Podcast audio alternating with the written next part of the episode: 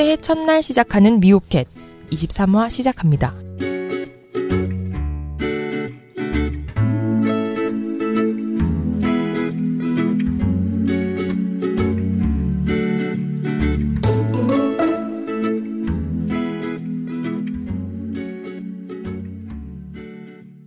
네, 오늘은 모시기 어려운 분들 빼고 모셨습니다.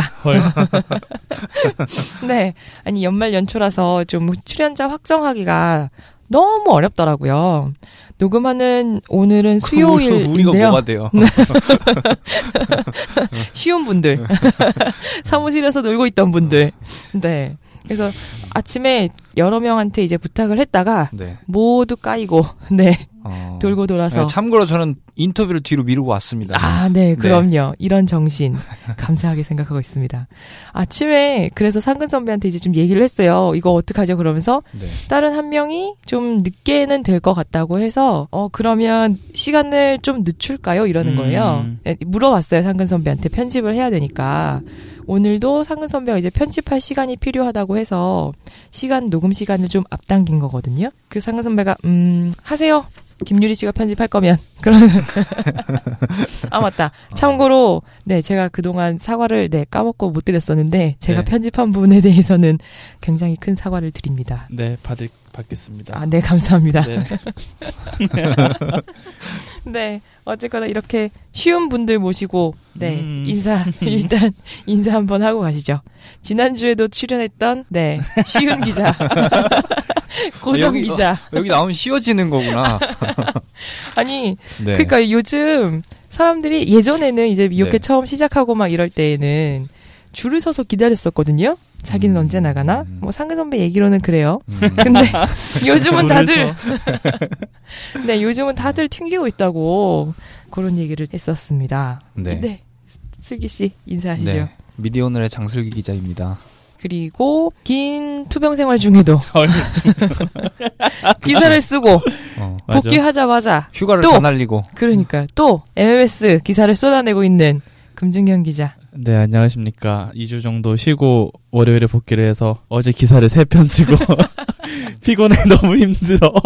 집에 가고 싶은 금준경 기자입니다. 반갑습니다. 네. 청취자 여러분들 이제 이 방송이 나가게 되는 게 1월 1일 금요일이거든요. 와, 새해다. 새해 인사 한 마디씩 해 주시죠. 어, 네. 뭐 어떻게 해야 되죠? 어, 새해에도 미오캣, 미오캣 아니다. 미오캣 맞죠? 어디 아니, 어디 간 거야? 어디 다닌 거야? 네, 미오캣 많이 들어주세요. 네. 끝? 너, 너 해? 어, 나 뭐라고 하지? 없는 걸로? 미디어 오늘 기사 많이 봐주세요. 아니, 새해에 그거 한다 그랬잖아요. 우리 온라인 개편 한다 그랬죠. 온라인 홈페이지 나 개편. 모르는데. 네. 네. 온라인 홈페이지, 홈페이지 개편이 5일인가? 4일인가? 아, 네. 네. 그때부터 시작이 되는 걸로 알고 있어요. 네. 네, 그러니까 어떻게 바뀌는지 음. 저는 대충 봤거든요. 네. 어, 봤어요? 네, 사진이 엄청 됐다시만 크게 네. 들어가더라고요. 네. 됐다시요? 기자가 지금. 네, 좀 크게 들어가더라고요. 네. 네. 사진도 크지만 기대되는 아. 부분 하나는 네. 글자 크기도 굉장히 커지는 걸로 알고 있습니다. 어, 네. 그쵸. 눈이 침침한 분들을 위해서. 기대가 되는 부분인 거죠. 그쵸. 어, 어, 음, 네. 근데 우리 홈, 우리 지금 모바일에서 맞지 않나? 글자가 지금도 커요. 큰 아, 편이죠. 그쵸. 다른 언론사에 비해서. 그렇죠. 네. 네. 근데 지난번 팟 아니 미오캣에서도 한번 얘기가 나왔던 것 같은데 네. 이제 엄청 커지는 것 같아요. 아, 네. 많이 커져요. 네. 아, 이제 회사에 요즘 없어서 돌아가는 상황을 잘 모릅니다.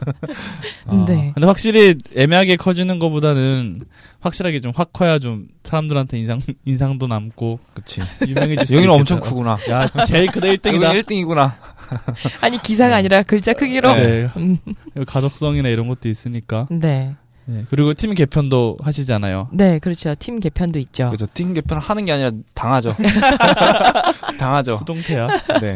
그렇죠. 아니 팀 개편의 키는 원래 이제 국장이 가지고 계시는 게 맞는데 네. 국장이 갖고 있는 게 맞는데 네. 그래도 의견을 물어봤었어요 어. 당사자들한테. 아, 네. 진짜? 네. 어, 저는 거의 통보를 받았습니다. 그렇게 입사를 했으니까. 통보를 했습니다. 네, 통보를 받았죠. 네. 근데 의견을 물어봤다 그랬잖아요. 의견을 물어봤는데 어, 그 의견은 별로 고려되지 않은 것 같아요. 아. 네. 그래서 우리 저희도 뭐 통보 받은 거나 다름없다. 네. 네. 음. 그렇게 음. 생각을 하고 있습니다. 갑자기 국장 뒷담화 자리가 되네. 조직 개편을 앞두고 있어서 이렇게 2주 네. 동안 쉬다 보니까 네. 기사를 쓰게 돼. 그래서 이 바닥에서 살아남아야 되겠다. 저도 있습니다. 이런. 기사를 내 해서 지면으로 보면 제 기사는 매주 있습니다. 네, 이주- 이주 쉬지 그러니까요. 않았었어요. 아니 왜 이렇게 그렇게 기사 를 쓰고 그랬었어요? 그게 사정이 있는 게첫 네. 번째는 익명의 취재원으로 계속 취재해오던 사안이 일이 터진 거라서 네. 이거를 취재원을 다른 분한테 알려주기가 좀 그런 것도 있고 아. 계속 써오던 분야다 보니까 다른 분이 쓰려면 또 이게 처음부터 다시 또 파악해야 되는 게 있어서 네. 처음엔 제가 썼는데 네. 그 두 번째는 제가 정보 보고만 했는데 국장이 금준경이 쓰자라고 하셔서 KTX라고 하니까 서울 올라와서 쓰자 이렇게 하셔서 올라와서 썼습니다. 네. 점점 오늘 미오캣은 네 새해 초 첫 방송인데 나가게 되는 날은 네, 네 네 국장 뒷담화 자리가 되고 있다는 사랑합니다. 네 알겠습니다. 그 우리 금준경 기자 네. 많은 분들이 기다리셨는지는 모르겠지만 모르겠지만. 아니 한 분 계셨었어요. 미오캣 그 아, 페이스북 페이지에 금준경 기자를 뵙고 싶습니다인가? 하여튼 이렇게 해서 한 분이 남기신 적이 있었거든요. 네. 네. 어. 그동안 2주 쉬셨던 뭐 이유가 있으셨는지. 네, 건강 검진을 받았는데, 네. 갑상선, 암 음. 진단이 나와서, 사실 네. 이게 저 처음 듣고 약간 멘붕이 오긴 했는데, 네. 이게 암 중에서는 굉장히 좀 경미한 암이라서, 금방 치료를 하고 수술만 하면 돼서, 수술을 네. 하고 한 일주일 쉬다가 왔습니다. 그래서 앞으로도 뭐, 약만 먹으면 별 문제는 없고, 네. 대신에 한두 달 정도는 좀 피곤해질 거라고. 하면 예. 아 피곤해질 거라고요? 네, 그러니까 이게 호르몬 분비가 이전처럼 네. 원활하지 않아서 좀 피로감이 쉽게 온다고 하는데, 아. 원래도 피곤해서 삶이 원래 피곤해서 이게 과연 내가 이거 호르몬 때문에 피곤한 건지 아니면 지금 네. 원래 피곤할 때라서 피곤한 건지 네. 좀 애매한 감이 있긴 합니다. 생활은 크게 지장 없고요. 대신 암 실비보험을 들어놓은 게 있어서 보증금을 올려서 이사를 가게 됐습니다. 아, 네. 어, 다행이다. 아. 해피엔딩. 네. 그렇네요. 아, 네, 그래서. 최근에 집 알아본다고. 네, 최근에 네. 그래서 제가 건대 입구에서 당산까지 이렇게 출근을 멀리 했었는데 이제 양평에서 회사와 걸어서 30분 거리로 이제 이사를 하게 돼서 이제 아침에 운동도 할 겸 걸어가겠다라고 네. 생각을 하겠지만 아. 버스를 타겠죠. 아니요, 아니요. 야, 왜냐면 집이 이제 30분 거리가 되잖아요. 네네. 회사랑. 그러면 택시를 타게 됩니다. 이게 살짝 비싼데 네. 대신에 교통비가 없다는 전제하에 제가 이 집을 선택을 했거든요. 아, 네. 네, 월세는 조금 올라가고. 네, 자전거를 열심히 타도록 해야 될 것 같아요. 아, 자전거 한번 타면 추운데? 기자. 네. 네. 추운 것도 그렇지만 네. 자전거 한번 타고 나면 도착해서 뭐 먹어야 되지 않나요? 예전에 한번 홍대까지 자전거 타고 왔다가 뭘 과하게 아, 먹고 네, 맞아요. 돌아갔다고 얘기를 네, 들었었는데. 건대에서 홍대까지 자전거를 타고 갔다가 네. 마침 신촌에서 친구를 만나서 네. 치킨을 먹고 돌아갔습니다. 그래서 운동을 하러 갔다가 배만 그래도 불러서 먹고 하는 게 낫지. 맞아 어, 맞아. 먹고 운동도 하고. 그렇죠. 네. 네. 그러면 이제 아침에 출근해서 네. 먹고 시작하는 걸로. 아무튼 뭐 해서 회사가 가까워졌는데 예정처럼 운동을 할지는 잘 모르겠네요. 뭐 아직 이사하기도 전에. 그럼 어떡해요. 택시를 탈지도 모르. 돈 더 나가게 생겼습니다. 그러니까 가까우면 택시를 탄다니까요. 대신 집이 가까워졌으니까 네. 출근을 좀 더 일찍 할 수 있겠죠. Wow. 그러면 늦게까지 있을 수도 있겠네요. 지금까지는 지각했는데 앞으로 제때 도착하겠습니다. 네, 알겠습니다.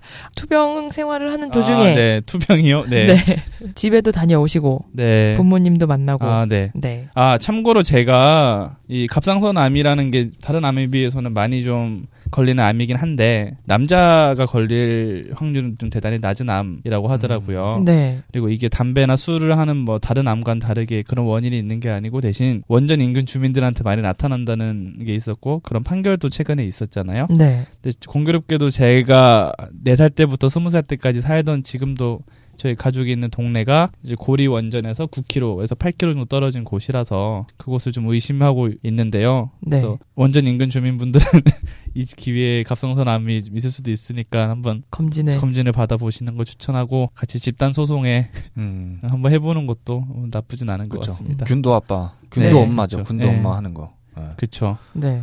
네. 이렇게까지 얘기할 건 네, 뭐지? 얘기하려고 했던 건 아닌데. 원전 아마 개인적으로 아, 원전을 아. 의심하고 있습니다. 아, 그럼 네. 소송하거나 뭐 그럴 계획도 있는 거예요?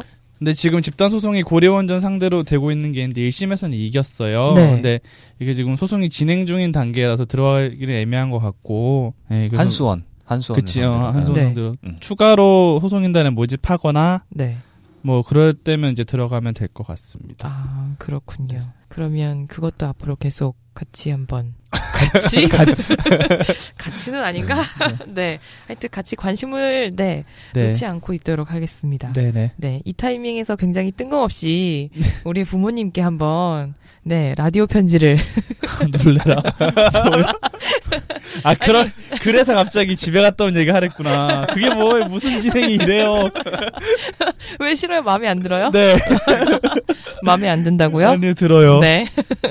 아, 그래도 네. 네. 많이 아팠는데 수술을 제가 처음 해봤는데 아프더라고요. 마취가 깨는데 막 어우 막 목이 타는 듯이 막 따갑고 그래서 어. 그래서 부모님께서 병수 발에 계속 들어주셨는데 태삼 부모님의 소중함을 느꼈습니다. 네. 진행이 아유. 이상한데 오늘 원전 무슨- 얘기했다가 무슨 마무리 멘트 같아. 그동안 미역해서 사랑해 주셔서 감사합니다. 아직 시작도 안 했는데. 네. 네. 원래 이제 금준경 아버님께 저희가 전화를 네. 하려고 그쵸. 네, 오전에 굉장히 정말. 금준경을 구워 삶았는데 네, 전화번호를 안 내놓더라고요. 그래서 미오 뉴스 듣고 오겠습니다.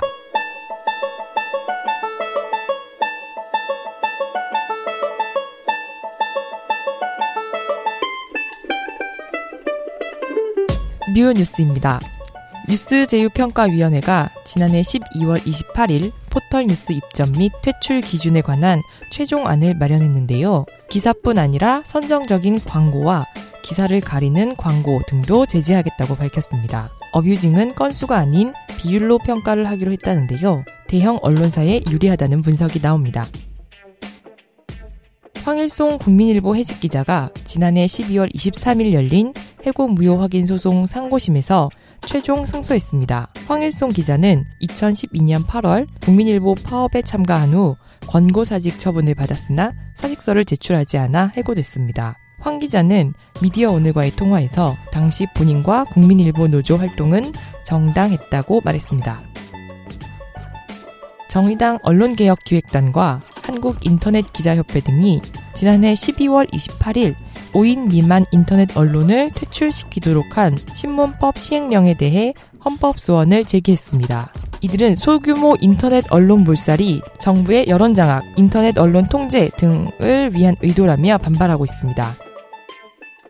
SBS가 지난해 12월 26일 온라인에 게시했던 노동계약 관련 뉴스 웹툰을 삭제해 논란이 일고 있습니다. 뉴스 웹툰은 정부가 밀어붙이고 있는 노동법이 통과된 상황을 가정해 정규직과 비정규직, 파견직을 다룬 웹툰으로 SBS 담당자는 검토가 미진해 삭제했다고 밝혔습니다. 한국 정부가 일본과 일본군 위안부 문제 해결 협상에서 최종적, 불가역적인 종결 선언을 담은 협상을 타결했습니다. 일본 정부 예산 10억 엔으로 위안부 피해자 지원 재단을 만들고 국제사회에서는 이 같은 문제를 더 이상 제기하지 않겠다는 건데요. 정작 당사자인 할머니들은 반대하고 있습니다.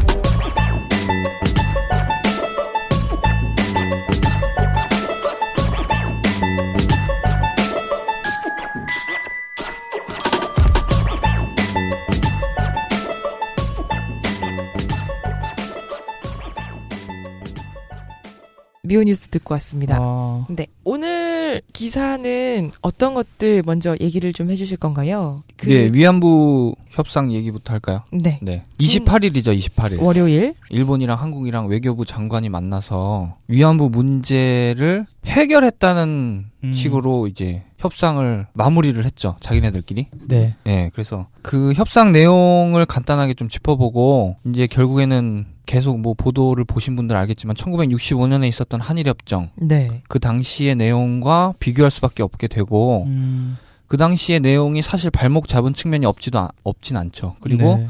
어, 또 아버지 정권이었잖아요. 아버지 음. 박정희 정권 때의 일인데 그 당시의 상황과도 되게 되게 비슷해서 그런 비슷한 기사를 어제 썼었는데 네. 그 당시 상황이랑 좀 같이 봐야 될 것 같아요. 그리고 제가 기사를 쓰면서 느낀 게 그 제가 김종필 연재를 하고 있잖아요. 네. 예. 근데 거기에서 사실 이 한일 청구권 협정, 65년 청구권 협정, 청구권 협정이라고 사실 하는 것도 좀 그런데 아무튼 이 한일 협정을 하면서 이걸 주도했던 처음부터 61년부터 주도했던 사람이 김종필이거든요. 네. 그러니까 사실 진짜 나쁜 거거든요, 그게. 네, 그래서 일단 28일 합의한 내용을 좀 보면요. 네. 일단 첫 번째 문제점이 이 공동 합의문을 일단 안 쓰거든요. 그 당시에 네. 아니 65 년- 양국이 65 합의를 했는데 네. 네. 그러니까 공통 합의문을 똑같은 내용으로 한일 양국에다가 이렇게 발표를 하고 뭐 이렇게 하는 게 아니라 그거를 각자 따로따로 발표를 하는데 각자 외교부 장관이 이런 사람들이 따로 발표를 하는데 내용이 조금 달라요. 네. 내용이나 순서나 들어가 있는 내용이 좀 달라요. 65년도에도 그렇고 지금도 그런데 일단 지금 있는 내용부터 크게 보면 네. 그러니까 큰 틀의 합의는 세 가지거든요. 일본 정부가 위안부 문제에 대해서 책임을 지겠다. 네. 그다음 두 번째는 아베 총리가 사과를 하겠다. 그다음에 세 번째는 일본에서 10억 엔을 내놓겠다 피해자들을 위해서. 네. 그러면 그 돈으로 한국이 재단을 설립해서 피해자들한테 이제 잘 후속 대책이라고 하더라고요. 이제 쓸 수 있도록 이제 잘 뭐 사업을 진행하자. 뭐 의료 사업도 하고 뭐 이런, 이런 걸 말하겠죠. 네. 그러니까 그렇게 해서 크게 내용은 세 개인데 구체적으로 보면 이제 합의문이라고 하긴 그렇고 기자회견 전문을 보면요. 기시다 후미오 일본 외무상 여기 보면 첫 번째 내용을 보면 어, 위안부 문제는 당시 군이 관여해서 뭐 여성의 명예와 존엄에 뭐 상처를 입- 입힌 문제다. 그래서 이제 우리가 뭐 책임을 그렇게 뭐 통감한다 이렇게 나오는데 이게 군이 관여했다는 문, 관여하에라는 표현이 이제 문제가 되는 거죠. 왜냐면 음. 일본군 위안부 피해자들, 피해자 이 할머니들이 계속 주장한 건 법적으로 자신들이 불법 행위를 했다는 네. 것을 사과하라. 예, 그걸 인정하고 거기에 대한 사과. 배상을 하라는 거거든요. 네. 근데 군이 관여했다. 아, 당연히 일본 군인이랑 그 우리나라 뭐 우리나라뿐만 아니라 다 수- 다른 여- 나라에, 네, 다른 네. 나라에 있는 피해자분들과의 관계잖아요. 네. 그럼 당연히 군이 관여됐죠. 그러니까 이거는 사실은 책임을 인정한다는 표현은 전혀 그런 없었다. 맥락은 이렇게 뽑아낼래 뽑아낼 수 없는 그런 거죠. 그 다음에 이제 뭐 아베 내각 총리 대신 뭐 이렇게, 이렇게 대독을 한 거죠. 그러니까 외교부 장관이 아베 총리의 그 명의를 대신해서 대독을 사과를 했는데 그래서 뭐 실제로 이제 발표를 하고 나서 그날 아베 총리가 28일 날 바로 요걸 그대로 읊었어요. 그러니까 네. 뭐 아베 총리가 사과했다 이래서 막 이제 우리나라 포털도 도배가 됐는데 오늘 요미우리 신문 보니까 뭐 오, 사과- 요미우리 신문까지. 예, 제가 네. 직접 일본어를 읽은 건 아닌데 하여튼 보니까 뭐 사과는 28일 날 다 한 거다 뭐 약간 이런 식으로 했더라고. 요 그러니까 음. 사과를 했으니까 이제는 이제 털고 가자 뭐 이런 의미. 그 얘기는 이제 더 이상 하지 말자. 그쵸. 네. 근데 그 얘기는 더 이상 하지 말자는 얘기가 여기 합의문 여기 기자회견문에도 있어요. 세 번째 조항을 보면 최종적이고 불가역적으로 해결될 것을 확인함. 네. 그러니까 최종적으로 확인 문제가 해결됐다는 걸 확인했다는 거죠. 그러니까 더 이상 이 문제에 대해서 얘기하지 말라. 그리고 이것도 하나 더 박아놔요. 일본 정부는 한국 정부와 함께 유엔 등 국제 사회에서 이 문제에 대해서 상호 비난이나 비판하는 것을 자제함이라고 돼 있어요. 네. 그러니까 이제 앞으로 이거 갖다가 떠들지 말아라.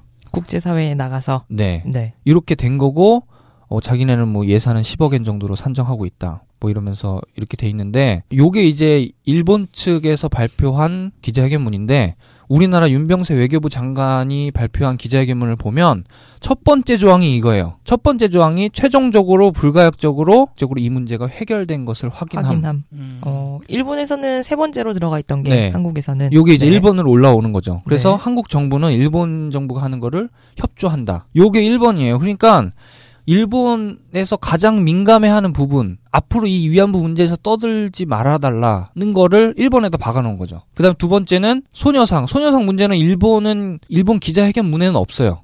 네. 음.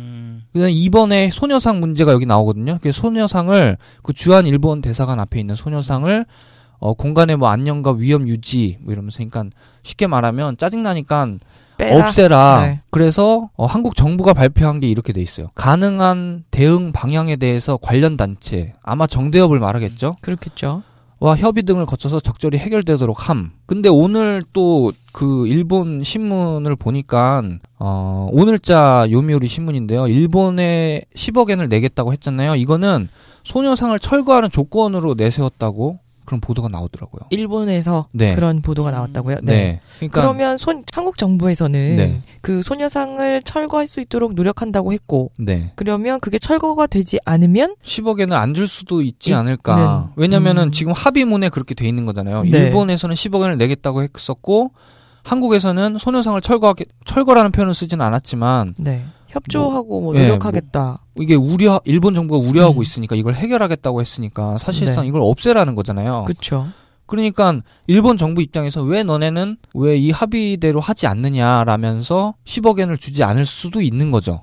그럴 수도 예, 있겠네요. 그럴 수도 있고 아니면 10억 엔을 줘놓고 그 다음에 이제 압박을 할 수 있죠. 소녀상 철거해라. 어, 우리는 10억 엔 줬다 합의대로 했다 너 왜 합의 안 지키냐 이렇게 할 수 있죠. 음. 네. 그 다음에 이제 세 번째로 뭐 국제사회에서 상호 비난을 자제한다 뭐 이렇게 돼 있어요. 그러면서 이제 합의문이 이런 식으로 약간 차이가 있어요. 이렇게 차이가 있는 게 그 65년 당시에도 차이가 있거든요. 이, 이 당시에 이 차이가 있었던 이 조문 때문에 사실 네. 지금 우리가 이렇게 애먹고 있는 건데, 근데 이렇게 공동 합의문 이제 양쪽에서 양 국가에서 네, 협상을 하고 나면 네. 공동으로 합의문을 만들고 사인을 하지 않나요? 근데 왜 공동 합의문이 아니라 각자의 기자회견문이 음. 있는 거죠? 그러니까 이제 65년 합의 때부터 네. 그 한일 협정 때부터 계속 역사가들이나 뭐 정치 평론가들이나 뭐 이런 분들이 많이 지적을 했죠. 결국에는 이게 되게 민감한 문제잖아요. 그렇죠. 그러니까 결국에는 자국 국민들이 불편해할 수 있는 지점을 어느 정도는 이제 좀 그 방향에 맞춰서 보도를 하거나 자기네들이 발표를 하기 위해서 공동의 합의문을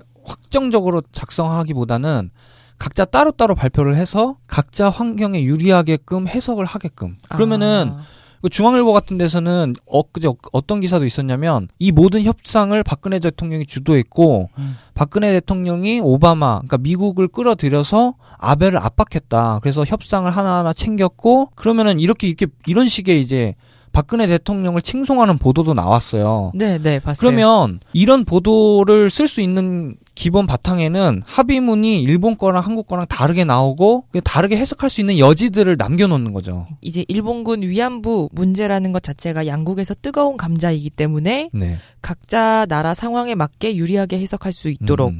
합의문이 아니라 각자 이제 기자회견문 형식으로 해서 큰 틀에서는 뭐 어쨌거나 10억 엔이나 뭐 이런 부분 사과, 뭐 정부 사과를 담았고 그리고 군이 관련돼 있다는 정도까지의 인정.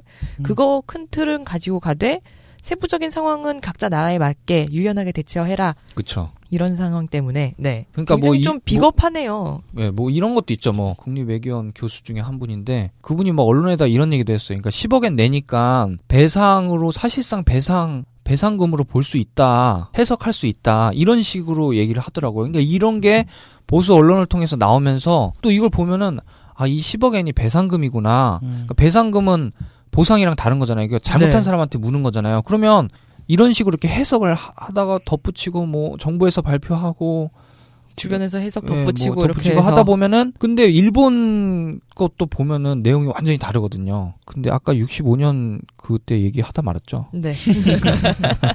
예. 그 65년에 우리나라 그 언론을 보면 뭐 당시 동아일보 같은 거 이렇게 보면 뭐가 빠져 있냐면 이게 청구권 8 항목이라고 해서 어떤 내용이 빠져 있냐면 이게 일본에는 발표를 하거든요. 일본은 일본 정부에다 발표를 하는데 한국에서는 이 내용을 뺐는데 강제징용 피해자의 미지불 미지불 임금 네. 음. 예, 뭐 이거랑 그다음에 사망자나 부상자에 대한 보상 이거를 앞으로 더 이상 청구할 수 없다. 음. 개인적으로 그러니까 개인이 네. 그 강제징 피해자 개인이 일본 정부를 향해서 청구할 수 없다. 이 항목을 빠뜨린 채 발표를 하거든요. 65년. 한국에서는 예. 어, 네. 음. 그러니까 그래서 당시에 이제 사람들은 이거를 언론을 첫 번째로 딱 접한 사람은 몰랐겠죠. 그렇죠. 음. 예. 근데 이제 우리나라가 나중에 일본 걸 보니까 일본은 좀 다른 거예요. 음. 그리고 사실 이게 계속 지금 발목을 잡고 있고 한국에서 보수 세력 중에 일부는 이걸 보수 세력이 해야 되는지 모르겠는데 하여튼 일부는 요 항목 때문에 법적으로 우리가 지- 실제로 청구할 수 없다는 식의 주장도 해요. 음. 네. 그러니까 한국 정부에서 그 당시에 3억 달러를 받았는데 그 김정필이 가서 이제 받아온 거잖아요. 사- 네. 3 억 달러를 받았는데 그 3억 달러 안에 혹시나 이제 한국 정부에서 나중에 추가적으로 문제가 생기면 사- 한국 정부에서 알아서 이 3억 달러에서 줘라 피해자들한테 일본 정부한테 더 이상. 예, 더 이상 요구하지 말고 우리는 3억 달러 뒀으니까 너네가 알아서 거기에서 뿜빠해서 나는 먹어라. 이거 이거란 말이에요. 네. 그러니까 사실 지금도 똑같은 거죠. 10억 엔을 주고 어 10억 엔을 줬으니까 한국에서 재단을 만들고 음. 그 재단에서 위안부 피해자들한테 알아서 사업을 이렇게 쭉 해라. 일본 정부는 협조를 하겠다. 네.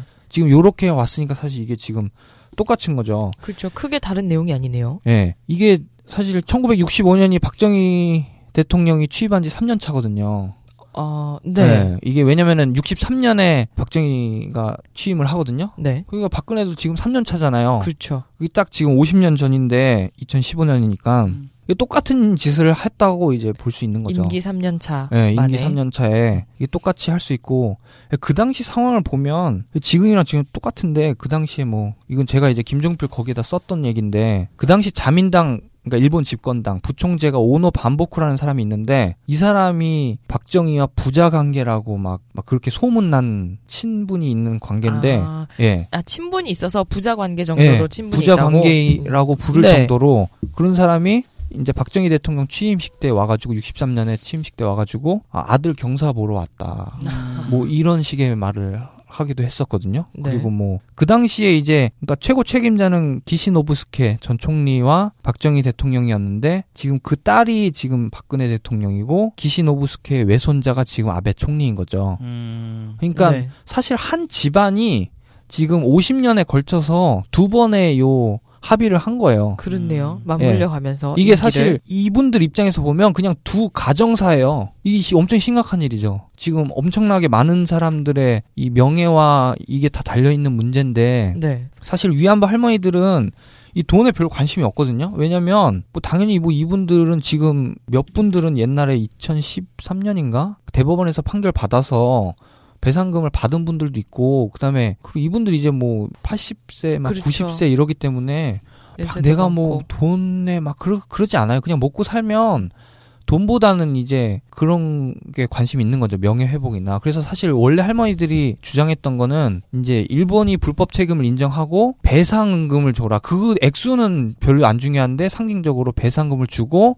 지금 일본 위안부 문제가 일본군 위안부 문제가 교과서에서 다 삭제돼 있거든요. 일본에서. 네. 그러니까 그거를 넣어서 애들한테 교육을 하고 그다음에 뭐 추가적으로 뭐 추모비 건립하고 뭐 이런 거 부수적인 거 있는데 핵심은 이제 그러니까 교육 사업 음, 음. 교과서에다 넣어라. 그다음에 불법성을 인정을 해라. 요거거든요. 네. 요두 가지가 지금 빠져 있는 거죠. 핵심적인 게 빠져 있는 게 가장 큰 문제점인 네. 거죠, 이제. 그리고 그거는 1965년 네. 한일 협정 당시에도 빠져 있었던 내용들 인. 거고. 네. 그리고 그때 이제 그 한일 협정에서 그 내용들이 빠지면서 네. 위안부 피해자들이 91년 처음으로 기자회견을 네. 하고 김학순 폭로를- 할머니가 네, 네. 폭로를 하고 이렇게 왔던 건데 네. 50년 만에 다시 했던 협상에서도 최종적 불가역적으로 합의를 했다고 하면서 그때부터 요구했던 그 두 가지는 또 쏙 빼놓은 그쵸. 그런 상황인 거네요. 그러니까 돈, 돈 받고 퉁친 거죠. 음. 이게 이 두 가지 협정을 보면 65년 한일협정의 목적은 사실 이게 최종적인 목적이 아니라 이 당시에는 경제 발전을 하기 위해서 이 돈이 필요했던 거거든요. 네. 지금 박정희 정권 입장에서는 자기네들이 불법적으로 청와대를 점령해서 갔으니까 국민들한테 이제 경제 발전이란 명목하에 그래서 뭐 경부고속도로도 짓고 포항제철도 짓고 음. 한 거잖아요. 사실 요 돈으로 한 거거든요. 네. 그러니까 돈이 필요했기 때문에 이거를 내세워서 3억 달러를 받아내서 한 거고 사실 이번 거는 해석하기에 따라서 뭐 여러 가지로 해석될 수 있지만 기본적으로는 한일 군사협정으로 네. 나아가기 위한 전 단계로 보는 해석이 가장 우세적이고 어제자죠. 어제자 뭐 일본 주요 신문들을 보면 독도 문제 그리고 어 일본 수산물 있잖아요. 수산물이 지금 후쿠시마를 포함해서 한 8개 현에 걔는 현이라고 하잖아요. 한 8개 현에 해당하는 거기서 잡은 거죠. 잡은 수산물들. 수산물은. 지금 우리나라에 못 들어오거든요. 그러니까 이런 게 이제 일본 입장에서는 불편한 거죠. 네. 그러니까 이런 것도 추가적으로 합의가 될 수 있다, 뭐 논의가 될 수 있지 않을까, 뭐 이런 추측도 하더라고요. 네. 그러니까 사실 독도 문제도 그렇고 수산물 문제도 그렇고 더 중요한 건 한일 군사협정. 그러니까 사실 미국이 진짜로 원한 건 이거죠. 비- 배후에서 미국이 예전에 한번 미국 갔을 때였나요? 어디서 이제 삼국이 정상이 만나서 네, 가운데 오바마 대통령이 앉아 있고 양 음. 옆으로 박근혜 대통령이랑 아베 신조 총리가 앉아 있는 음. 네 그런 장면이 있었거든요. 음. 그때부터 이미 미국 쪽에서는 계속 요구를 했던 거죠. 네. 일본이랑 한국이랑 친해서 음. 그렇게 벨트를 만들고 세력이 커지고 있는 중국을 좀 견제를 하자. 그쵸. 뭐 이런 쪽에서 그쵸. 계속 미국이 밀어붙였던. 그리고 미국에서는 기사들 보니까 이제 좀 반응들이 굉장히 좋은 것 같아요. 네. 이번에 음. 뭐저 양국 정상들의 뭐 대단한 결단이다 막 이러면서 음. 계속 치켜 세우고 있는 것 같더라고요. 이게 이 위안부 문제가 가장 걸림돌이었죠, 사실. 네, 네, 양국 가장 감정이 거의- 안 좋았던. 네. 그러니까 음. 이거는 이제 사실 뭐 그 야스쿠니 신사 그것도 좀 걸림돌이긴 한데 그거는 한국 정부를 압박해서 얻어낼 문제가 아니잖아요. 그렇죠. 그러니까 한국 정부를 어- 압박해서 얻어낼 수 있는 게 위안부 문제고 사실 위안부 문제가 가장 그러니까 걸림돌인 거죠. 자기네들한테는. 그러니까 이번에 어찌됐든 처리가 됐고 아 이게 약간 열받는 게 오늘 나경원이 그 신, 아, 이게 내 이게 자기 제가 협상이라고? 예, 약간 신동호의 시선 집중 여기 네. 와서 하- 한 거더라고요. 이런 얘기를 했어요. 그 가토다스야 산기 전 서울지국장 네, 그분에 대해서 무죄가 났잖아요. 네. 예. 판결이 지난주 지지난주 났었죠. 그쵸. 그러면서 아베 정부가 의지가 생긴 것 같다. 한일 관계 하는 거에 의지가 생긴 것 같다 이러면서 요런 얘기를 하더라고요. 요런 게 저는 좀 이렇게 귀에 걸리더라고요. 그러니까 한일 관계가 좋아질 수 있을 만한 어떤 건덕지가 있었어야 됐고 그래서 이제 아베 총리가 의지를 좀 보인 건데 그래서 나경원은 이렇게 말하더라고요. 그러니까 이참에 아베가 약간 의지가 있었을 때 이걸 할 수밖에 없었다. 아, 지금이 가장 좋은 타이밍이었다. 네. 이런 네. 식으로 얘기를 하더라고요. 그러니까 사실 기분이 이상하더라고요. 그뭐 옛날에 막 자위대 뭐 창설 음. 뭐 그런 데도 아, 가고 막 그랬던 그렇죠. 분이잖아요. 네, 그러니까 네. 이런 말을 하는 게 그냥 흘려듣게 되진 않더라고요. 음. 그러니까 네. 일본이랑은 전략적으로 관계들이 필요하다고 생각을 해요. 뭐 그게 미국의 뜻처럼 뭐 중국을 견제하거나 뭐 이런 방향이 아니더라도 네.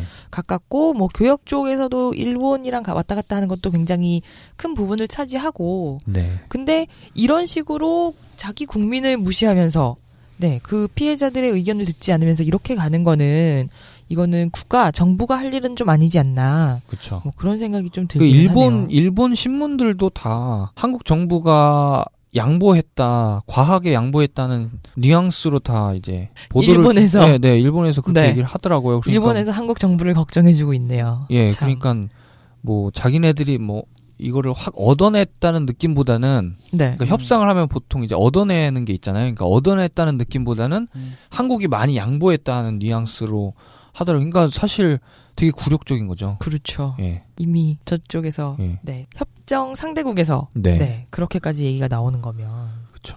그렇네요. 또 아 이게 협정이 저는 좀 이제 우려가 되는 것도 하나 있는 게 네. 사실 65년도에 한일 협정을 하고 나서 요게 북한에도 영향을 조금 미칠 수 있다는 생각을 좀 한 게 왜 그러냐면 65년에 이제 협정을 해서 이제 돈도 좀 조금 받고 이게 돈을 왜 조금 받았냐면 우리가 3억 달러를 받고 뭐 뭐 유상으로는 뭐 얼마 받고 막 해서 총 8억 달러를 받긴 했는데 어찌 됐든 이제 그냥 공짜로 받은 건 이제 3억 달러밖에 안 돼요. 근데 물론 우리는 참전국으로 포함이 안 됐으니까 2차 대전 참전국으로 포함이 안 됐으니까 그것 때문에 있는 한계라고는 하지만 일본한테 식민지 받았던 뭐 필리핀 이런 데는 한 4년 지배받고도 우리랑 비슷하게 받았단 말이에요. 8억 달러씩 받고 음. 이랬단 말이에요. 그러니까 사실 금액이 적은 건 맞아요. 네. 음. 근데 근데도 무리하게 그 3억 달러조차도 급했기 때문에 빨리 경제 발전을 하려면 요걸 받았고 그러면서 이제 개인적인 청구권을 다 팔아 넘긴 거잖아요. 그렇죠. 물론 이제 한국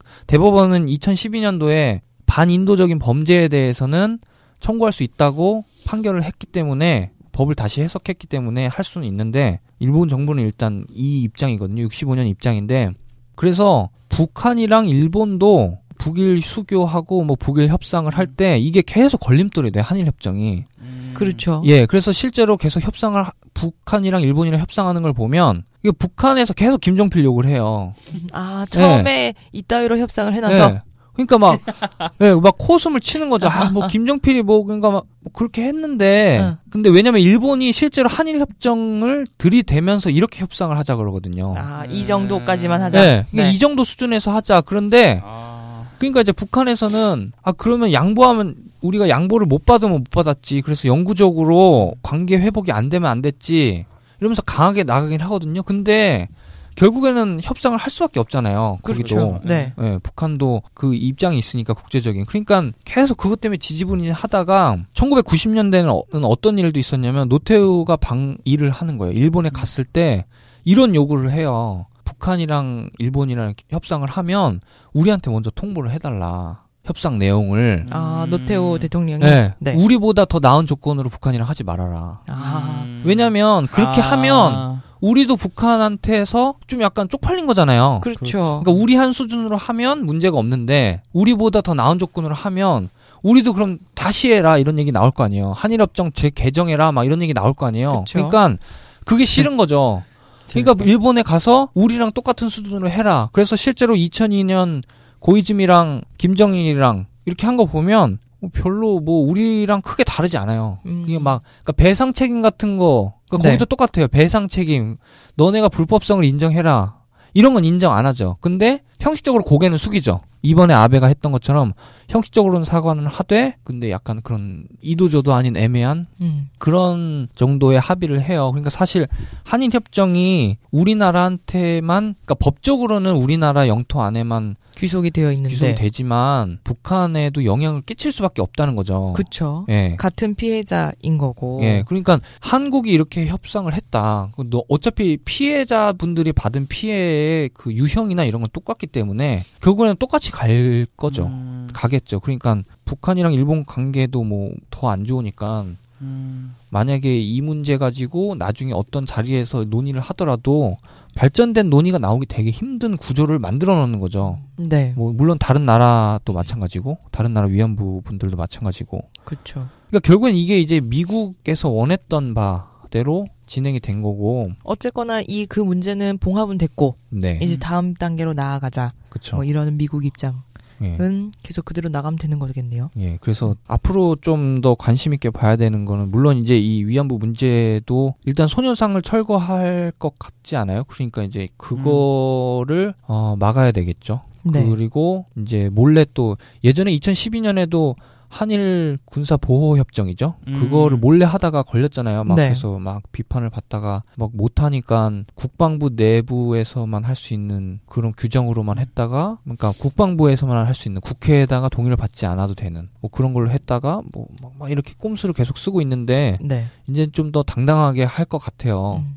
그러니까 본격적으로? 거기에, 예, 거기에서도 또 하고 근데 수산물 같은 거는 이제 또 우리 생활에도 밀접한 거니까 네. 그것도 또 감시의 눈을 소리하면 안 될 것 같아요. 음, 네. 그렇네요. 뭐 그 얘기는 여기까지 네. 할까요? 네, 알겠습니다. 장슬기 기자 얘기는 여기까지 하고요. 장슬기 기자가 지금 인터뷰 때문에 네. 네, 휴가를 해야 된다고 해서 죄송합니다. 왜 졸려요? 아니요, 아니요. 네. 그래서 인사를 하고 네. 네, 헤어지도록 하지요. 네. 안녕. 네. 아, 내년에는 제가 팀을 옮겨서 문영구 선배와 같이 팀을 맡게 되는데, 어, 뭐, 쓰는 기사는 계속 똑같겠죠, 뭐. 그게 뭐야? 예. 김종필과 예, 김종필과, 아, 추가적으로 제가 막 구상하고 있는 게 있는데, 아직, 오. 는 아니고 별거 아니에요. 뉴스 펀딩 또 들어가는 건가요? 아, 자기 이 뉴스 펀딩이 진짜 이게 뉴스 펀딩에다가 이제 막 도와달라고 하기도 뭐해요. 막. 민망해요. 사람들 관심이 없어. 네, 그래서 관심 좀 많이 가져주세요. 네, 새해에는 좀 더 새로운 기사를 써보기 위해서 열심히 노력하겠습니다. 음, 네. 네. 알겠습니다. 네. 네, 안녕. 안녕. 네, 미오캣 1부는 여기까지 하고요. 미오캣 2부에서 다시 뵙겠습니다.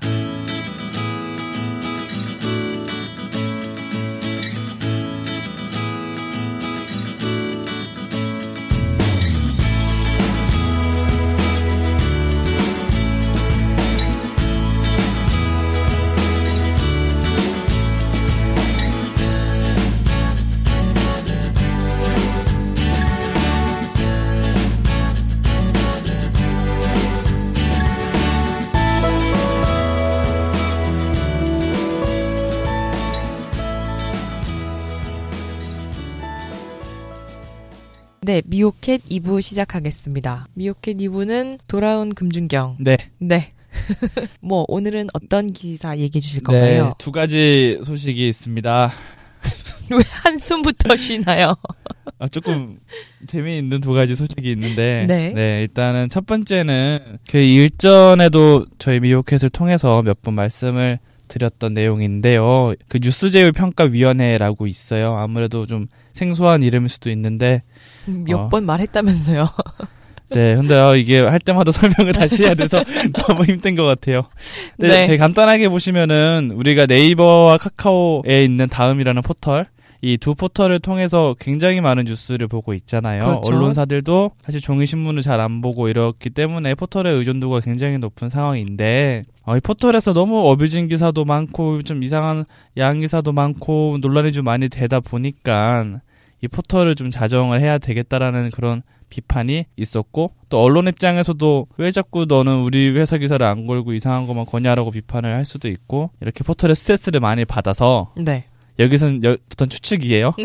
이 짐들을 내려놓기 위해서 결국 외부의 평가위원회를 포털에 진입하는 언론과 퇴출하는 언론을 정하는 위원회를 권한을 넘겨버린 거죠. 이 과정에서 물론 청와대 개입설이 나오기도 했는데 지금 와서 정리를 해 보면은 아무래도 포털 입장에서는 좀 더 불편한 걸 좀 떠넘기는 그런 역할을 했던 것 같은데 그래서 이제 스스로 네. 네 그런 것들을 네. 만들었다. 근데 문제가 처음에 이 평가위원회에 거론된 단체가 한국신문협회, 온라인신문협회, 인터넷신문협회 등 7개 단체였는데 한국신문협회는 조중동이 중심이고요. 네. 온라인신문협회는 조중동의 닷컴사가 네. 주축입니다. 네. 그래서 어쨌거나 조중동 묶어서 그렇죠. 이 네. 사람들이 하- 실제로도 포털에 무리한 요구를 예전부터 많이 했었어요. 전재료를 뭐 턱없이 올려달라고 얘기를 하거나 포털에 대한 비판이 굉장히 비판 기사를 조지는 기사를 엄청 쓰거나 이러면서 네. 자꾸 포털에 대한 불만을 표출하고 있었고 자사의 좀 영향력을 높이고 자사의 콘텐츠 값을 좀 많이 받으려고 노력하는 상황이었는데 이 사람들이 제대로 된 평가를 할 수 있을까 그리고 음. 무엇보다 그 어뷰징이라고 하죠 똑같은 기사가 계속 이렇게 올라오는 거를 네. 가장 많이 하는 언론이 조선, 동아, 매경 네.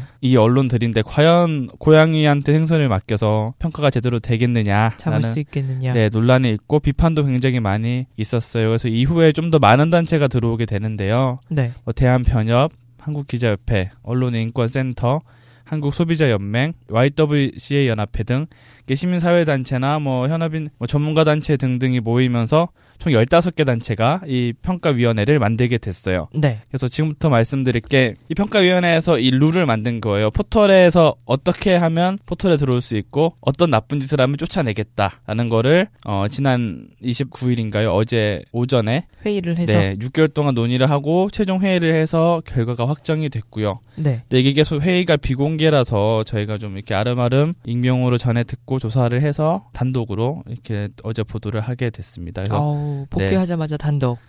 네. 많이 안 읽지만 네. 그래서 이 네.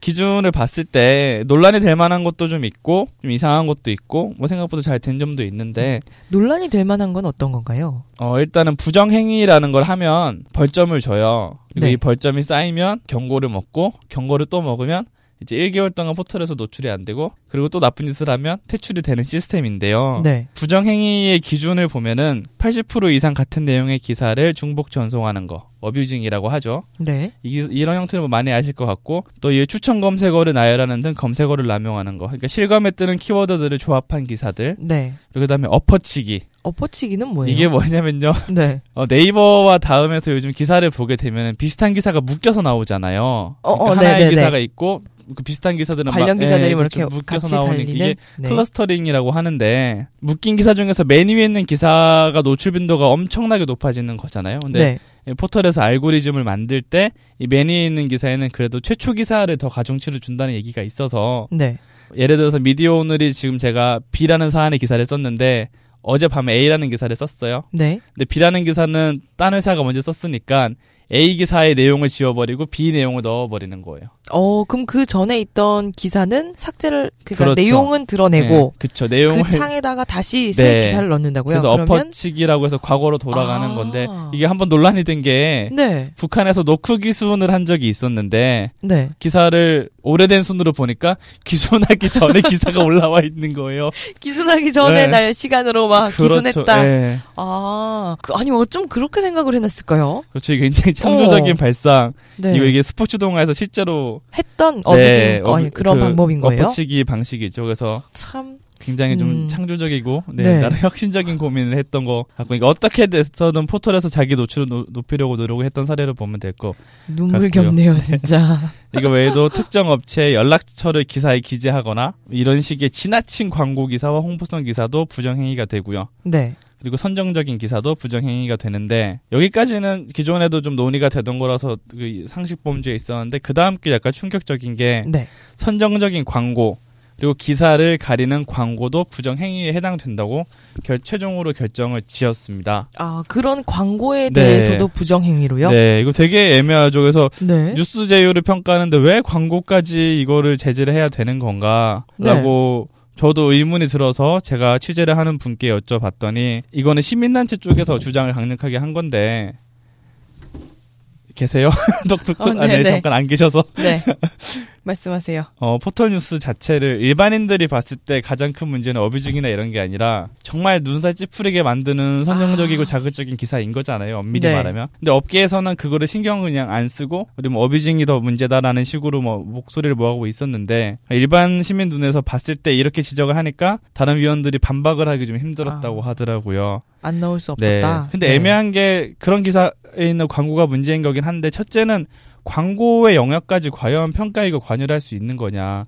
그렇죠. 심지어 우리 홈페이지에 있는 우리 광고이기도 하고 그리고 두 번째는 이게 네트워크 광고라고 해서 어, 미디어오너 홈페이지에 있는 광고도 저희가 직접 다 거는 건 아니거든요. 그러니까 외주처럼 대행사가 있고 거기서 랜덤으로 광고를 거는 방식이 있기 때문에 네. 그래서 더 야한 광고 같은 게 많이 걸리기도 하는 건데 음. 그걸 일일이 컨트롤할 수만도 없는 노릇 언론사 자체에서 그렇죠. 네. 하죠. 그래서 이거를 어, 업계 관계자들은 되게 회의적인 반응을 보였다고 음. 해요. 어떻게 이거를 일일이 컨트롤할 수 있으며 이게 조절할 수 있겠느냐라고 했는데 시민단체에서는 네. 정말 소비자 입장에서 이걸 봤던 거죠. 그래서 이게 추후에 굉장히 쟁점이 좀 될 수 있을 것 같고요. 그렇네요. 그게 네. 그 광고라는 게 결국은 언론사의 네. 수익 모델인 거잖아요. 그렇죠. 네. 그리고 그 이제 그 광고 때문에 가장 많이 논란이 됐었던 게 네. 프레시안이랑 네, 맞죠. 네. 네. 미스피츠였었던 네. 거고 그리고 나서 이제 프레시안 같은 경우에는 광고를 줄이려면 네. 자기네도 이제 살아야 되니까 후원이 그렇죠. 필요하다. 그래서 네. 이제 후원 쪽으로 돌아갔었는데, 그러니까 언론사들 인터넷 언론사들 솔직히 지금 굉장히 열악하거든요. 네. 그런 상황에서 광고를 빼버리겠다라는 네. 게 그러니까 이제 포털에 들어와 그렇죠. 있는 네, 네. 그런 언론사들한테 얼마나 그게 먹힐지 모르겠네요. 그리고 제 개인적인 생각인 건데 네. 제가 회의를 일일이 보지 못해서 확신은 못하겠으나 네. 아까 말씀드렸다시피 신문협회나 온라인 신문협회 같은 경우에 조중동 이런 대형 신문의 주축인데 네. 사실 이들 신문 홈페이지에는 광고가 그렇게 안 많아요. 그렇죠. 지면 광고가 주축이기도 하고 다른 수익원도 많기 때문에 상대적으로 그렇게 우리가 흔히 눈살을 찌푸리는 야하거나 비뇨기과 광고는 많이 안 걸리는 편인데 네. 인터넷만 해야 되는 언론 같은 경우에는 뭐 대형 광고주가 안 붙는 경우도 있고 아니면 논조나 저희- 뭐 이런 것 그렇죠. 때문에 아니면 저희처럼 네. 저희도 최근에 정부 광고를 두 건을 깠지 않습니까? 예. 그래서 그런 또 이유로. 예, 또 언론으로서 이게 정체성이나 이런 게 있기 때문에 네. 거절하는 광고가 분명히 있어서 아무튼 비뇨기과 광고 같은 걸 걸 수밖에 없는 상황도 있는 건데 대형 언론에게는 좀 덜 불리한 룰이고 작은 언론에게 유리한 룰이다 보니까 좀 더 흔쾌히 넘어갔지 않았을까 네. 조중동이나 이쪽에서도 그런 생각이 급 들긴 하네요. 그렇네요. 네, 그리고 이게 네. 이렇게 가다 보면 뭐 정부에서 네. 5인 미만 언론 그렇죠. 퇴출 네. 뭐 이런 거 안 해도 네. 되겠는데요? 그래서 그 5인 미만 언론 퇴출이랑 같은 맥락으로 볼 수도 있는 게 네. 사실 여기서 조중동과 같은 대형 언론의 이해관계가 들어가는 게 광고 시장이 굉장히 좁은데 심지어 광고 시장이 점점 이제 언론을 떠나가고 있는 상황에서 언론 6천 개가 넘잖아요.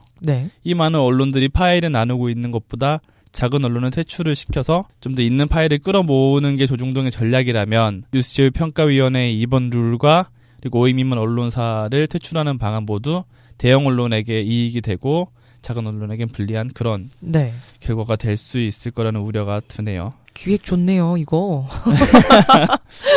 딱 좋은데 네. 고사시키고. 네. 네. 그리고, 또 네, 다른 문제가 지나친 광고와 홍보성 기사에 대해서도 제재를 한다고 했는데 일단 정한 룰은 두 가지예요. 네. 특정 업체의 홍보물을 그대로 베껴 쓴 기사, 그리고 업체의 연락처나 메일 같은 걸 기재하는 기사. 음. 이게 과도한 홍보성 기사인데, 근데 여기 홍, 여기서 심사하는 시스템이 방통심의위처럼 신고가 들어오면 어, 심의를 하고 당사자를 불러서 얘기를 해서 제재를 내리는 구조가 될 건데 네. 이 두 가지가 과연 광, 지나친 광고성 기사의 모든 거라고 할 수는 없는 거잖아요. 그렇죠. 그래서 추후 심사를 하는 과정에서 추가로 룰이 생길 수도 있고 또 쟁점이 벌어질 가능성이 큰데 제가 봤을 때는 굉장히 애매한 게 보도 자료를 베껴 쓴 기사는 엄청 많아요. 그렇죠. 그리고 이게 굳이 특정 업체의 제품을 홍보하는 게 아니더라도 이미지를 홍보하는 것도 있고 그 입장을 전달하는 기사가 엄청 많은데 요걸 어떻게 처리할지가 애매하고 그리고 무엇보다 중요한 게 그 이번 주 미디어 오늘에서도 정철훈 선배가 썼지만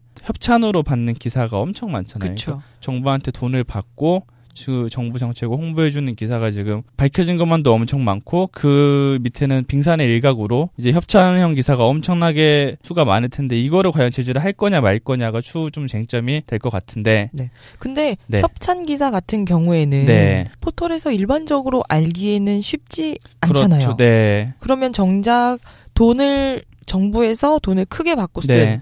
그런 기사들은 묻히는 거고 그렇죠. 소비재 같은 네. 네. 그런 보도자료 보고 쓴 기사는 오히려 광고성 기사로 묶일 수도 네. 있고 그렇죠. 네. 그리고 최근에 광고 업계 쪽에서 굉장히 네. 관심 있어 하는 것 중에 하나가 네. 네이티브 애드잖아요. 네, 그렇죠. 그러면 그것도 제재 대상이 음. 되는 건가요? 일단은 아까 여기서 정한 룰에는 두 가지에 해당되지 않기 때문에 일단은 아닌 건데 네. 근데 위원들도 이제 겨우 초안을 만든 거고 심사라는 과정에서 이게 또 쟁점이 네이티브 수도 예, 될 수도 있을 있겠네요. 것 같다는 생각이 들죠. 하지만 이게 대형 언론이 위주로 짜인 판이기 때문에 결국 협찬형 기사, 그러니까 신문과 방송이 다 하고 있는 형태인데 이거에 대해서는 과연 제대로 제재를 할 수 있을까? 저 일간지들이 가장 많이 하는 협찬형 기사를 제재를 할까?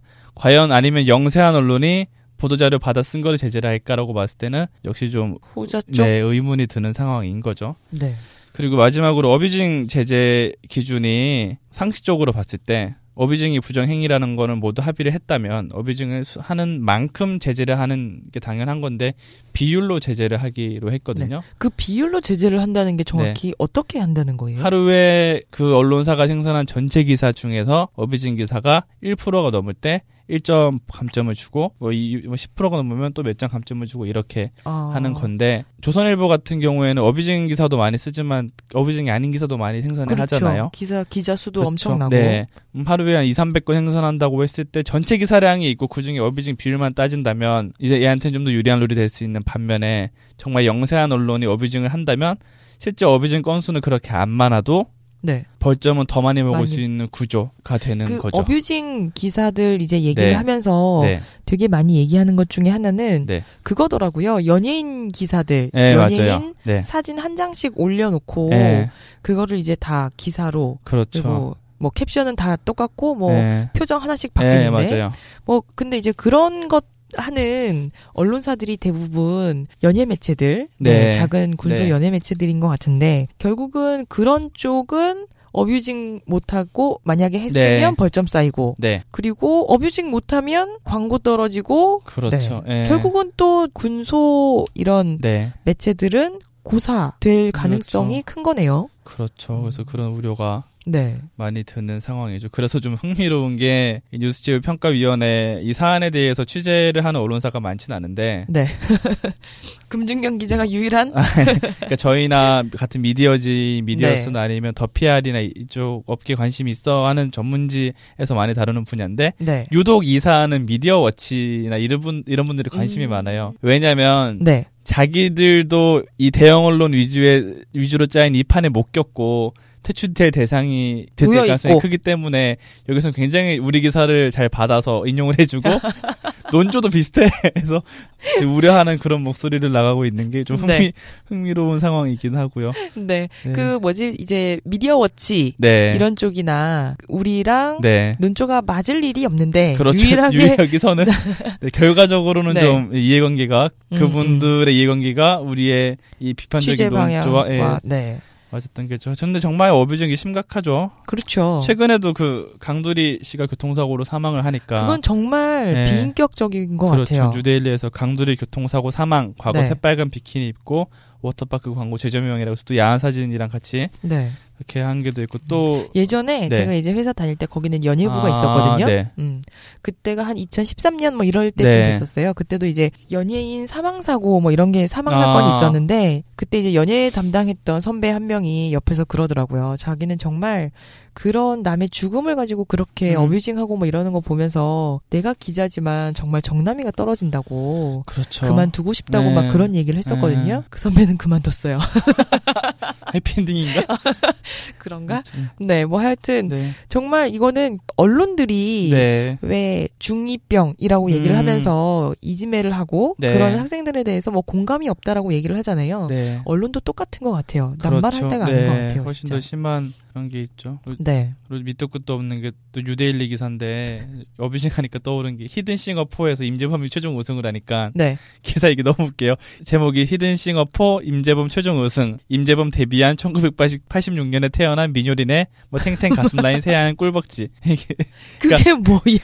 임재범과 민효린의 키워드로 떠버리니까 이거 어떻게든 엮어야 엮으려고? 되겠고 이렇게 묶어서 진짜 이거 두 개 묶으면서도 굉장히 야한 컨셉으로 가는 것까지 다 맞추는 굉장히 네. 어뷰징 게 모범 답안 같은 와, 기사가 그렇네요. 아니. 그런 거를 네. 순식간에 막 생각을 해낸다는 거잖아요. 그렇죠 엄청나죠. 와, 그 실시간 검색어 저도 이렇게 보고 네. 있으면 되게 빨리빨리 사라지던데 그렇죠. 진짜 대단하네요. 그래서 사실 방금도 말씀했지만 이게 어뷰징을 하려면은 능력이 있어야 돼요. 네. 그만큼 데스크 라인 같은 게 있어야 되고 또 어뷰징이 먹히려면 정말 기사를 많이 써야 되거든요. 네. 결과적으로 대형 언론이 조선 동아 매경 같은 데가 어뷰징을 많이 할 수밖에 없는 구조라서 좀 본인들의 솔선수범을 좀 보이고 나서 이 평가위에 좀 참여를 했으면 어떨까 싶기도 하고 과연 이 건으로 어뷰징이 줄긴 줄겠지만 근절되지는 않을 것 같다라는 그런 우려도 들긴 하네요. 그렇네요. 뉴스 제휴 평가위의 네. 최고 목표가 네. 어뷰징을 잡는 거였던 것 같은데 네, 그렇죠. 어떻게 음. 용두삼이가 될 음. 수도 있겠다는 그런 생각도 좀 드네요. 그렇죠. 네. 그리고 또, 어,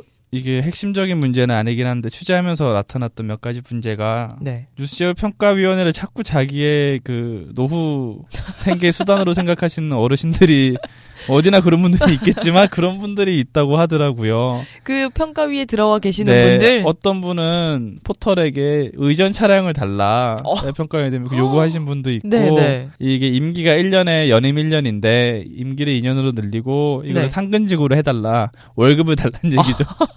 그런 분도 있고 이게 일비를 준대요 포털에서 포털에서 밝히지는 않긴 하는데 그 네. 활동비 같은 걸 주겠죠. 아, 뭐 회의나 뭐 이런 게 그렇죠. 있으면 그걸 네. 올려달라라고 요구한 분도 있고 해서 아 정말 단단히 한몫 잡겠다는 거네요. 네, 그래서 저한테 네. 제보를 해주신 분도 이게 정말 네. 어르신들의 노후 대책 수단으로 지금 각광받고 있는 것 같다면서 그러니까 복지는 국가가 뉴스 평가는 그러게요. 어, 네. 각자 역할을 좀 잘 했으면 네. 좋겠네요. 어, 그리고 끝으로 네. 이 평가위를 하면서 드는 문제 의식인데 사실 제가 평가위 규정 초안 같은 거를 입수를 했을 때는 이게 평가위 이름이 정확히는 공개형 뉴스 제휴 평가위원회거든요. 네. 공개형. 그러니까 뉴스 심사를 투명하게 하겠다는 취지에서 외부에 맡겨서 제 독립기구의 포털에 맡겼던 건데 그래서 초안에 보면은 위원들 명단을 공개하고 뭐 회의 내용 공개하고 이런 게 있었는데 네.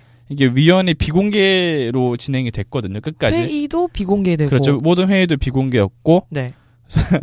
뭘 공개하겠다는 그러니까 너무 이 사람들이 정말 초기와는 다른 방향으로 많이 흘러가고 있었던 거고, 당연히 공개형이라면 국민들이 어떤 의원이 어떤 문제가 있는 사람이 하는지 알아야 될 거 아니에요. 근데 그렇죠.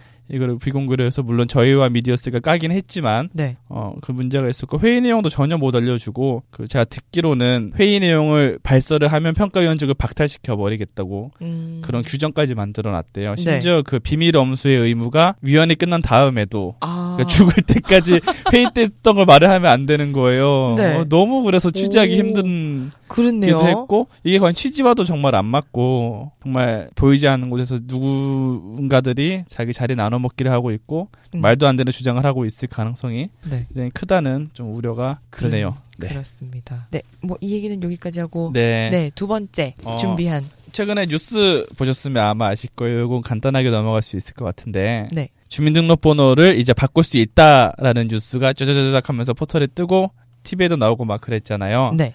그래서 헌법재판소가 주민등록법 헌법 불합치 판결을 내리면서 이제 주민등록법 개정이 가능하게 됐다는 소식을 정하며, 전하면서 그렇죠. 이게 하지만 제대로 주민등록번호를 바꾸기에는 좀 힘든 여건이 될 수 있다는 그런 맹점과 문제를 좀 말씀드리고자 어, 두 음. 번째 아이템을 가져왔는데요. 네. 그러니까 헌재에서 얘기했던 네. 거는 주민번호가 유출이 돼서 네. 피해를 볼 우려가 있을 경우에는 주민번호를 바꿀 수 있다라고 네, 그렇죠. 얘기를 한 거죠. 그러니까 네. 주민등록번호라는 게 음. 어떻게 노출되고 유출되고 사고가 발생할지도 모르는 건데 이거를 변경할 수 있는 법적 수단이 없었거든요. 그러니까 법조문에 변경할 수 있다라는 항목이 없다 보니까 이거는 안 해줬던 그렇죠. 거고. 개인정보 자기결정권에 대한 침해다 바꿔라라고 해서 2017년까지 법 개정을 해야 됩니다. 네. 네. 사실 지금까지 돌아보면 굉장히 많은 개인정보 유출 사건들이 있었잖아요. 그렇죠. 저도 한 네. 이미 제게 제게 아닐지도 몰라요. 그렇죠. 그래서 주민등록번호는 공공재다라는 말이 나돌기도 했고 네. 2008년에 옥션에서 1081만 명의 개인정보가 유출이 됐고 주민등록번호죠. 네. 같은 해 하나로텔레콤에서 600만 명. 2011년 네이트 이기 굉장히 컸죠. 네. 네이트 구- 온 국민들이 사이버드를 하는 그때 2011년 3,500만 명. 거의 국민의 절반 아닌가요? 그렇죠. 그리고 장 이게 아, 절반 이상이죠. 거의 대부분의 네. 국민이라고 보면 될 것 같고. 온라인 예. 인터넷을 하고 있는 대부분의 국민. 그렇죠. 하지만 끝이 아니죠. 2014년에는 카드사, 네. 카드 3사의 회원 정보 1억 400만 건이 유출되면서 인터넷을 하지 않는 찍는- 분들에서 이제 온 국민들이 네. 하나로 텔레콤은 그러니까 통신회사에 하거나 아니면 싸이월드를 하거나 아니면 카드를 쓰거나 거의 모든 국민들이 네. 개인정보가 이렇게 유출되고 중국에서 10원씩 팔고 그렇죠. 처음 사이, 가입하는 사이트인데 이미 가입됐다고 그러고 막 그렇죠.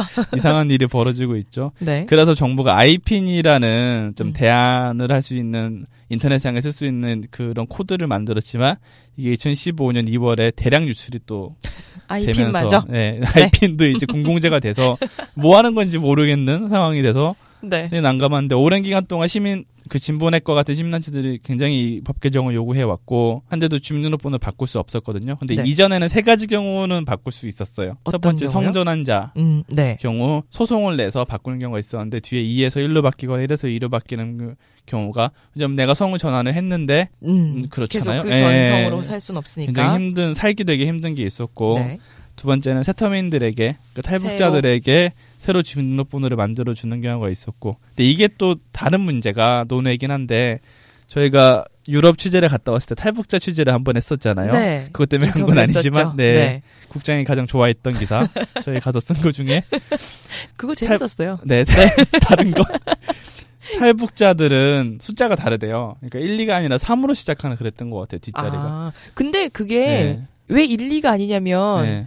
중경 기자도 80년대 출신 출생이죠. 네. 네. 그래서 아. 2000년대 넘어오면 3, 4 이렇게 아, 그쵸. 네, 새로 넘어간다고 그렇게 들었어요. 그래서 탈북자들이 남한에서 생활을 할 때 주민등록 번호만 봐도 내가 얘가 탈북자인 줄 아는 거예요. 아, 그래서 그 나이 때 그렇죠. 1, 2가 아니라 네. 3, 4여서 그래서 낙인처럼 받아들이는 게 있고 굉장히 좀 이것 때문에 생활이 힘든 경우도 그러니까 어떻게든 말투를 고쳐도 주민등록번호를 제출을 보면. 하면 딱 봐도 알기 때문에 좀 그런 애로사항이 있다고 하더라고요. 그렇네요.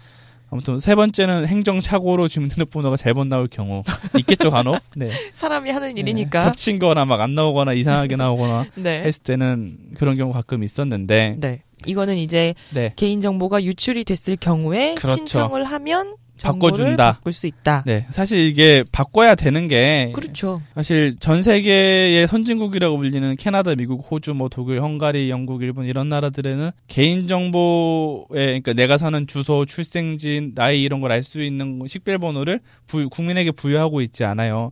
이게 지나친 통제 수단이 될 수 있는 우려가 있는 거기 때문에 네. 실제로 이게 박정희가 박정희 정권 때 그 김신주 사건 이후에 좀 국민 통제 목적으로 만든 거기도 하고 네. 분명히 개선을 해야 되는 상황이기도 했죠. 그리고 주민번호 자체가 네. 행정을 위한 거지. 그렇죠. 게다가 요즘 같은 그 빅데이터 세상에서는 빅브라더가 될 수 있는 크, 라임 좋아요. 그런 일이 벌어질 수도 있는 거고. 근데 문제는 네.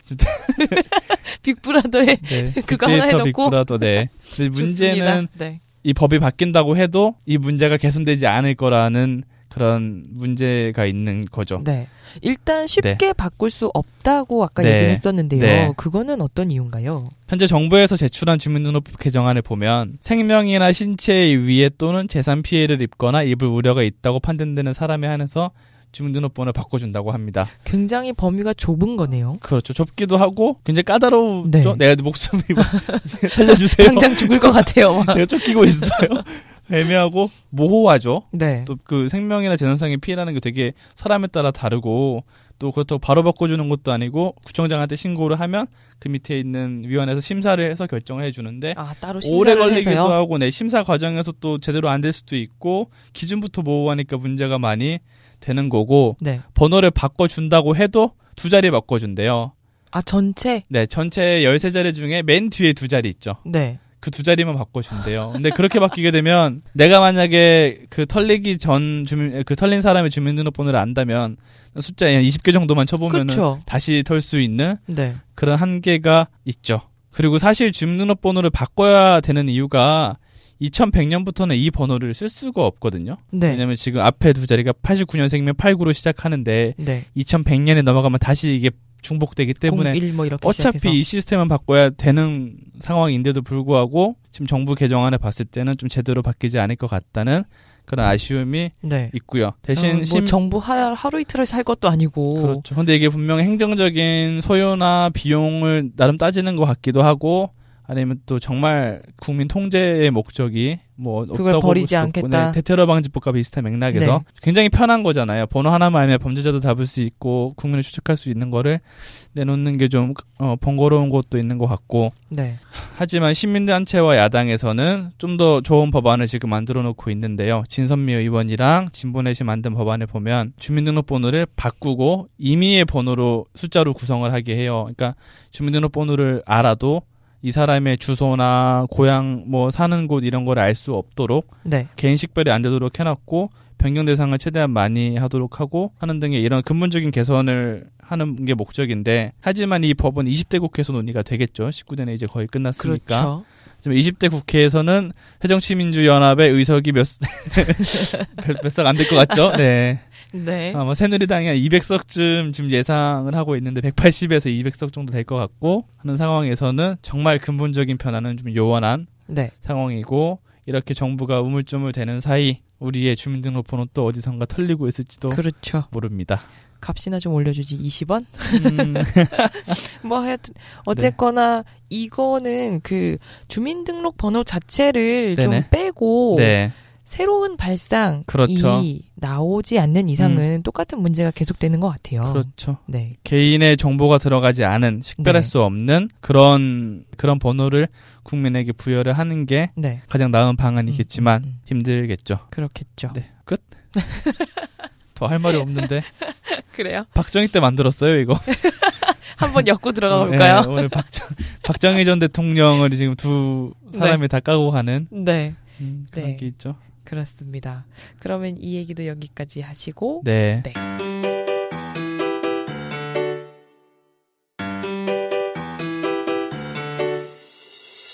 새해 첫날 미오캣은 여기까지 얘기를 해봤습니다. 장슬기 기자는 먼저 얘기를 하고 인터뷰 때문에 나갔고요. 그리고 이제 금준경 기자 남아있는데요. 네. 마지막 인사 해주시죠. 네, 올 한 해도 사랑해 주셔서 감사하고요. 아니 아니 아니야 그거 말고 새해 인사 새해 인사. 새해 인사? 네. 어, 2016년입니다. 올해는 좀 더 행복한 한해 보내시고요. 할 말이 없어요. 이렇게 하면.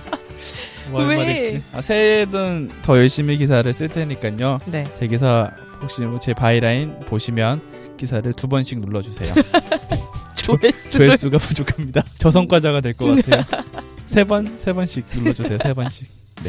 네. 새해 맞았는데요. 1월 1일 첫날부터 미오캣 요즘은 기다려주시는 분들도 굉장히 많더라고요. 네. 기다려주시고 들어주셔서 감사합니다. 그리고 주변에서 좀 널리 널리 알려주셨으면 저희가 조금 더 힘이 날 것 같습니다. 음, 새해에도 행복하시고요. 새해 복 많이 받으시고 미오캣도 열심히 함께 달려보겠습니다. 여기까지. 감사합니다. 네, 감사합니다.